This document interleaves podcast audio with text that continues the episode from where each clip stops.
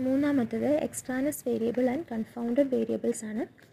Extraneous വേരിയബിളിന്റെ വേറൊരു പേരാണ് relevant variable any and all other variables that may mask the relationship between independent variable and dependent variable are known as extraneous variables അതായത് independent and dependent variable ഇതിന്റെ രണ്ടിന്റെയും ഇടയ്ക്ക് കയറുന്ന എല്ലാ തരം വേരിയബിൾസിനെയും നമുക്ക് എക്സ്ട്രാനസ് വേരിയബിൾ എന്ന് വിളിക്കാം. എക്സ്ട്രാനസ് വേരിയബിൾ രണ്ട് തരത്തിൽ എഫക്റ്റ് ചെയ്യാം. ഒന്ന് നേരിട്ട് ഡിപ്പെൻഡന്റ് വേരിയബിളിനെ എഫക്റ്റ് ചെയ്യാം. രണ്ട് ഇൻഡിപെൻഡന്റ് വേരിയബിളുമായിട്ട് ചേർന്നിട്ട് ഡിപ്പെൻഡന്റ് വേരിയബിളിന് ഒരു എഫക്റ്റ് ഉണ്ടാക്കാം. ഇതാണ് അതിന്റെ രണ്ട് ടൈപ്പ് മോഡ് ഓഫ് ആക്ഷൻ വരിക.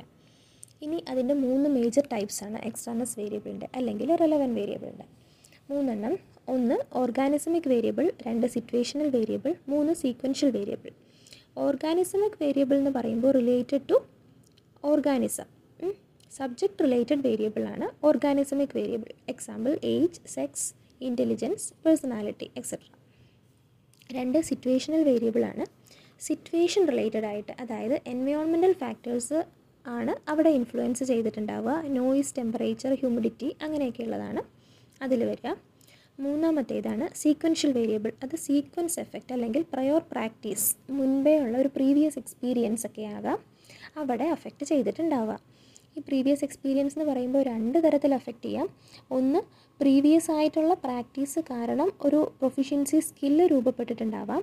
അത് നമുക്കൊരു റിസൾട്ട് ബയാസ് തരും. നേരത്തെ നല്ല പ്രാക്ടീസ് ഉള്ളത് കൊണ്ടായിരിക്കാം നമുക്ക് ആ ഒരു ടെസ്റ്റിൽ ആൾക്ക് നല്ല ഒരു ഇമ്പ്രൂവ്മെന്റ് കാണിക്കുന്നത്.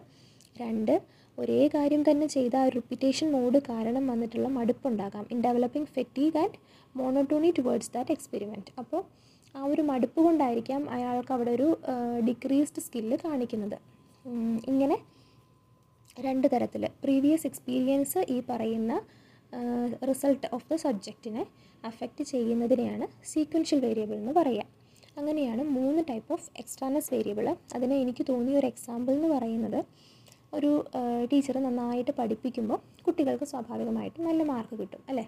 അപ്പോൾ നമ്മളതിൽ ടീച്ചർ പഠിപ്പിക്കുന്നു എന്നുള്ളതിനെ ഇൻഡിപെൻഡന്റ് വേരിയബിളായിട്ടും മാർക്ക് സ്കോർ ചെയ്യുന്നതിനെ ഡിപ്പെൻഡന്റ് വേരിയബിളുമായിട്ട് എടുക്കുകയാണ് അതിന് എക്സ്ട്രാനസ് വേരിയബിൾ മൂന്ന് തരത്തിൽ വരാം. ഓർഗാനിസമിക് വേരിയബിൾ ടീച്ചർ നന്നായി പഠിപ്പിച്ചാലും കുട്ടികളുടെ ഇന്റലിജൻസിനെ ഡിപ്പെൻഡ് ഇന്റലിജൻസ് കൂടി ഇതിനെ എഫക്റ്റ് ചെയ്യുമല്ലോ. കുട്ടികൾക്ക് നല്ല ഇന്റലിജൻസ് ഉള്ളവരല്ല എന്നാണെങ്കിൽ അവർക്ക് ചിലപ്പോൾ പഠിക്കാൻ കഴിവില്ല എന്നുണ്ടെങ്കിൽ നല്ല മാർക്ക് കിട്ടിക്കൊള്ളണമെന്നില്ല അതാണ് organismic variable organismic extraneous variable അടുത്തത് situational extraneous variable situational variable എന്ന് പറയുമ്പോൾ കുട്ടിക്ക് നല്ല പഠിക്കാനുള്ള കഴിവുണ്ട് ടീച്ചർ നന്നായി പഠിപ്പിക്കുന്നുമുണ്ട് പക്ഷേ ആ കുട്ടിക്ക് വീട്ടിൽ പഠിക്കാനുള്ള സാഹചര്യമായിക്കൊള്ളണമെന്നില്ല അങ്ങനെ പഠിക്കാൻ സാഹചര്യം ഇല്ലാത്തതിന്റെ പേരിൽ മോശം മാർക്ക് വാങ്ങുക എന്ന് പറയുമ്പോൾ അതൊരു സിറ്റുവേഷണൽ വേരിയബിൾ ആവാം.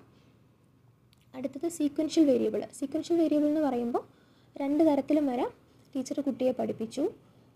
ആ കുട്ടി അത്ര ബുദ്ധിയൊന്നുമില്ല. പക്ഷേ ഈ പഠിപ്പിച്ച ഒരേ ഒരു പാറ്റേൺ മാത്രം നന്നായിട്ട് ഒത്തിരി പ്രാവശ്യം വർക്ക് ചെയ്ത് വർക്ക് ചെയ്ത് ആ ഒരു പ്രാക്ടീസ് എഫക്റ്റ് കാരണം ഒരു പ്രൊഫിഷ്യൻസി അവിടെ ഒരു കൂടുതൽ മാർക്ക് സ്കോർ ചെയ്യുന്നതായിട്ട് കാണിക്കാം.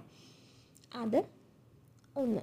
രണ്ടാമത്തേത് ഒരേ പാറ്റേണിലെ കാര്യങ്ങൾ തന്നെ ചെയ്ത് മടുത്തത് കാരണം ആ കുട്ടി ഞാൻ ഇനി ഈ പ്രോബ്ലം കൂടുതൽ ചെയ്യുന്നില്ല എന്ന് പറഞ്ഞ് വെറുതെ ഇരുന്നാലും അപ്പോഴും ഇതേ സെയിം ഡിക്രീസ്ഡ് ആയിട്ടുള്ള സ്കില്ലായിട്ട് കാണിക്കാം. അത് സ്കില്ലില്ലാത്തത് കൊണ്ടല്ല. ഈ പറയുന്ന ഒരു മോണോട്ടോണി ടുവേർഡ്സ് ദാറ്റ് എക്സ്പെരിമെന്റ് ഒരു ഫെറ്റീക്ക് ഡെവലപ്പ് ചെയ്തത് കൊണ്ടാണ് അങ്ങനെ വന്നത്. ഇതാണ് എക്സ്റ്റേണസ് വേരിയബിളിന്റെ എക്സാമ്പിളായിട്ട് തോന്നിയത്. പിന്നെയുള്ളത് കൺഫൗണ്ടിങ് വേരിയബിൾ കൺഫൗണ്ടിങ് വേരിയബിൾ എന്ന് പറയുമ്പോൾ ഇൻഡിപെൻഡന്റ് വേരിയബിളിന്റെ ഒപ്പം തന്നെ ചേഞ്ച് ചെയ്യുന്നതാണ് കൺഫൗണ്ടിങ് വേരിയബിൾ അപ്പോൾ അത് നമ്മളുടെ അതായത് റിസർച്ചറിന്റെ കെയർലെസ്നെസ് കൊണ്ടാകാം അത് വരിക. നമ്മൾ രണ്ട് വേരിയബിൾ എന്താ പറയുക നമ്മൾ ശ്രദ്ധിക്കാതിരിക്കുന്നതിന്റെ പേരിൽ നമ്മൾ ഇൻഡിപെൻഡന്റ് വേരിയബിൾസിനെ ഒരു പക്ഷേ തെറ്റായി കമ്പൈൻ ചെയ്തെടുത്തതിന്റെ എടുത്തിട്ട് റിസൾട്ടിനെ നമ്മൾ അതനുസരിച്ച് ഇന്റർപ്രറ്റ് ചെയ്തെടുക്കാം. അതായത് സ്റ്റിമുലസ് എന്താണെന്ന് വ്യക്തമായി തിരിച്ചറിയാതെ നമ്മൾ റെസ്പോൺസിനെ ഇന്റർപ്രറ്റ് ചെയ്തെടുക്കും. അങ്ങനെ വരുമ്പോഴാണ് കൺഫൗണ്ടിങ് ആവുക. അതിന് നമ്മളുടെ ടെക്സ്റ്റിൽ തന്നിരിക്കുന്ന എക്സാമ്പിൾ എന്ന് പറയുന്നത് ടെലിവിഷൻ ഇപ്പോൾ വയലൻസ് ഒക്കെ ഒത്തിരി കാണുന്നവർക്ക് അവരുടെ പെരുമാറ്റത്തിലും ഈ പറയുന്ന ഒരു വയലൻസ് നേച്ചർ വയലന്റ് നേച്ചർ കാണിക്കുന്നു എന്നുള്ളതിനെ നമ്മൾ എടുക്കുകയാണ്. ഇൻഡിപെൻഡന്റ് വേരിയബിളും ഡിപ്പെൻഡന്റ് വേരിയബിളുമായിട്ട് അപ്പോൾ നമ്മൾ ടെസ്റ്റ് ചെയ്യാനായിട്ട് അഡോളസൻസ് ഏജ് അഡോളസന്റ് ഏജിലുള്ള കുട്ടികളെ അല്ലെങ്കിൽ ആ ഒരു പ്രായത്തിലുള്ള ആൾക്കാരെ മാത്രം എടുത്തിട്ട് കൺട്രോൾ ഗ്രൂപ്പായിട്ട് അഡൽട്ട്സിനെ മാത്രം വെച്ചാൽ ഈ ഏജും ഒരു ഫാക്ടറാണല്ലോ ഈ പറയുന്ന കാര്യങ്ങൾ എത്രമാത്രം അവരെ ഇന്റർപ്രറ്റ് ചെയ്യുന്നു ഏത് തരത്തിൽ ഇന്റർപ്രറ്റ് ചെയ്യുന്നു എന്നുള്ളതിന്.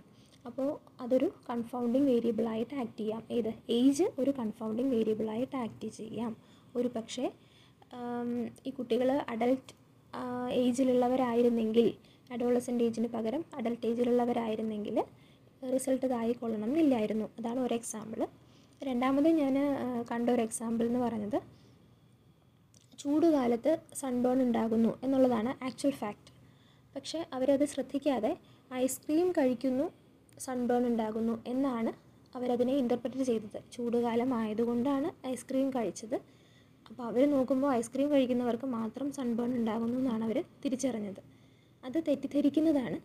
ആക്ച്വലി അവിടുത്തെ റീസൺ എന്ന് പറയുന്നത് സ്റ്റിമുലസ് എന്ന് പറയുന്നത് സൺ എക്സ്പോഷർ ആയിരുന്നു. സൺ ടാനിനുള്ള റീസൺ അല്ലെങ്കിൽ ഈ പറയുന്ന ഡിപ്പെൻഡന്റ് വേരിയബിൾ എന്ന് പറയുന്ന സൺ ടാൻ ഉണ്ടാക്കിയത്.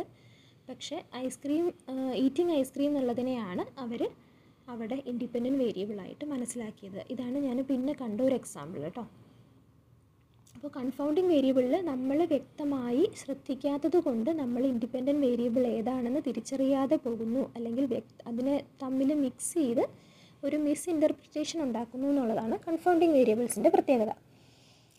പിന്നെ നമ്മൾ ഇൻഡിപെൻഡന്റ് ഡിപ്പെൻഡന്റ് ആൻഡ് എക്സ്റ്റാനസ് വേരിയബിളിന് ഒരു കാഷ്വൽ ആയിട്ട് തന്നിരിക്കുന്ന ഒരു എക്സാമ്പിൾ കൂടിയാണ്. അതോടുകൂടി വൈൻഡപ്പ് ചെയ്യാണ് കേട്ടോ ഇന്നത്തത്. Smoking causes coronary heart disease എന്നുള്ളതാണ്. ഇൻഡിപെൻഡന്റ് ആൻഡ് ഡിപ്പെൻഡന്റ് വേരിയബിൾ ആയിട്ട് പറയുന്നത് അസ്യൂംഡ് കോസ് എന്ന് പറയുന്നത് സ്മോക്കിംഗ് ആണ്. എഫക്റ്റ് കൊറോണറി ഹാർട്ട് ഡിസീസ് ആണ്. അതായത് independent variable is smoking dependent variable is coronary heart disease അതിനെ അഫക്റ്റ് ചെയ്യാം. ഈ ഒരു റിലേഷൻഷിപ്പിനെ അഫക്റ്റ് ചെയ്യുന്ന എക്സ്റ്റേണൽ ഫാക്ടേഴ്സ് എന്ന് പറയുന്നത് age of the person extent of his or her smoking duration of smoking extent of daily exercises ഇതെല്ലാം ഈ പറയുന്ന റിസൾട്ടിനെ അഫക്റ്റ് ചെയ്യാം. അപ്പോൾ ഈ പറയുന്ന കാര്യങ്ങളെല്ലാം എക്സ്റ്റേണൽസ് വേരിയബിൾ ആണ്. ഇതാണ് പിന്നെ പറഞ്ഞിരിക്കുന്ന ഒരു എക്സാമ്പിൾ കേട്ടോ. പോസിറ്റീവായിട്ടും നെഗറ്റീവായിട്ടും അപ്പോൾ എക്സ്റ്റേണൽസ് വേരിയബിൾ റിസൾട്ടിനെ അഫക്റ്റ് ചെയ്യും. ഇത്രയുമാണ് ഇന്നത്തേക്ക്. എല്ലാവർക്കും മനസ്സിലായി എന്ന് കരുതുന്നു. എനിക്ക് ഈ ടോപ്പിക്കും ആദ്യമായിട്ടാണ് ഞാനിതൊക്കെ വായിക്കുന്നത് സൈക്കോളജി എനിക്ക് പരിചയമില്ല. ഇങ്ങനെ ക്ലാസ് എടുത്തും പരിചയമില്ല.